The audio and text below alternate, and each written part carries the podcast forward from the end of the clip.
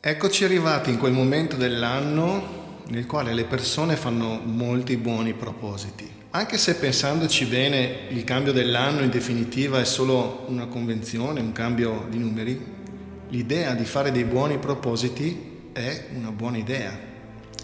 Perché ci dovrebbe portare a riflettere che avere dei buoni propositi dovrebbe essere una cosa che facciamo ogni giorno e soprattutto dovrebbe spingerci a metterci in moto per mantenere poi le promesse che facciamo.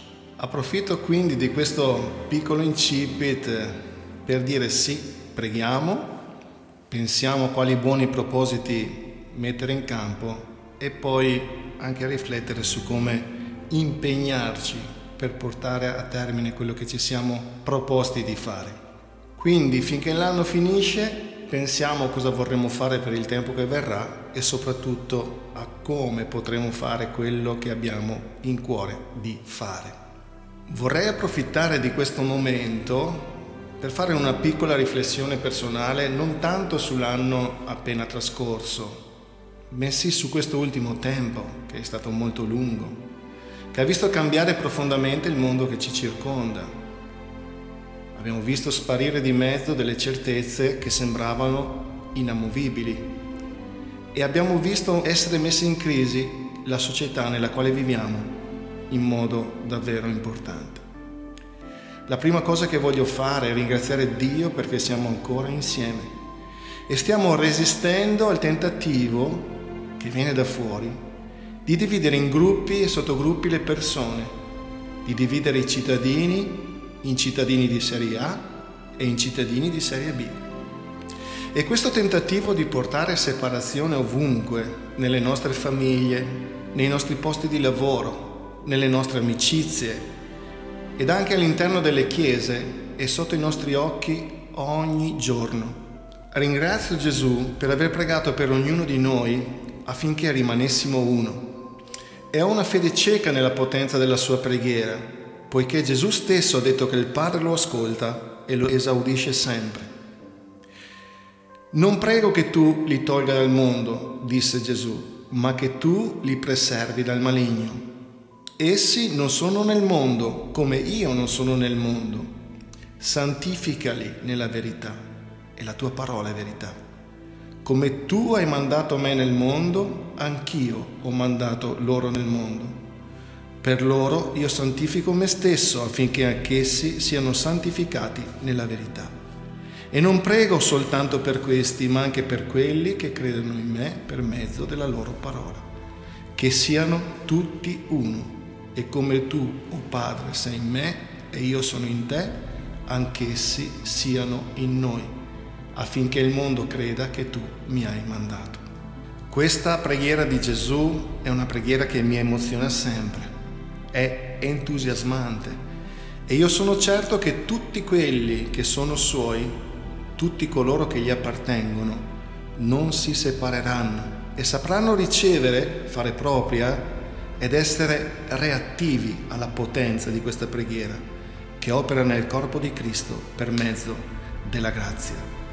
Abbiamo capito perché l'abbiamo provato che le certezze di questo mondo non sono certezze, che le ricchezze di questo mondo non sono vere ricchezze.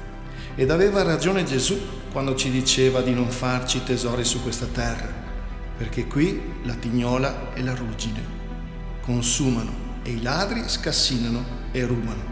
Perciò uno dei miei propositi per il nuovo anno è quello di continuare ad investire nella banca del cielo, facendo tesori in cielo là dove né la tignola né la ruggine consumano e dove i ladri non scassinano e ne rubano, affinché dove è il mio tesoro possa essere anche il mio cuore che riposa nella fedeltà di Dio. Dio è fedele e rimarrà fedele per sempre. E anche se i tempi sembrano essere più bui, non dobbiamo dimenticare mai che la luce splende nelle tenebre e che le tenebre non l'hanno vinta. Non dobbiamo farci intrappolare dall'idea di vivere in un tempo particolarmente complicato o troppo difficile. Noi siamo nati per questo tempo E questo tempo non è un tempo diverso da tanti altri avvenuti nel corso della storia. È vero che non riusciamo sempre a comprendere l'eterna sapienza di Dio, che è sopra il tempo, sopra la storia e sopra le persone. Quello che dobbiamo fare è ricordarci che Dio è un Padre buono che soccorre i suoi figli nel tempo giusto, nel tempo opportuno. Fare esercizio di memoria ricordandoci della misericordia, della bontà di Dio è un comandamento biblico. Ad esempio possiamo ricordarci che il popolo ebreo in cattività subì una repressione ancora più feroce prima di essere liberato dall'Egitto. L'uomo certamente può elaborare le sue strategie e i suoi piani. Dice Proverbi 19:21 che ci sono molti disegni nel cuore dell'uomo, ma il piano del Signore è quello che sussiste. Quindi pur nella sua complessità, questo tempo deve essere una splendida occasione per chiedere a Dio rivelazione e per prepararci ad un futuro che sia davvero sempre più all'interno del suo piano perfetto. Questo piano perfetto non prescinde mai dalla predicazione del Vangelo. Questo Vangelo che dovrà essere predicato in tutto il mondo affinché ne sia resa testimonianza a tutte le genti. Allora verrà la fine, come è scritto in Matteo 24, 14.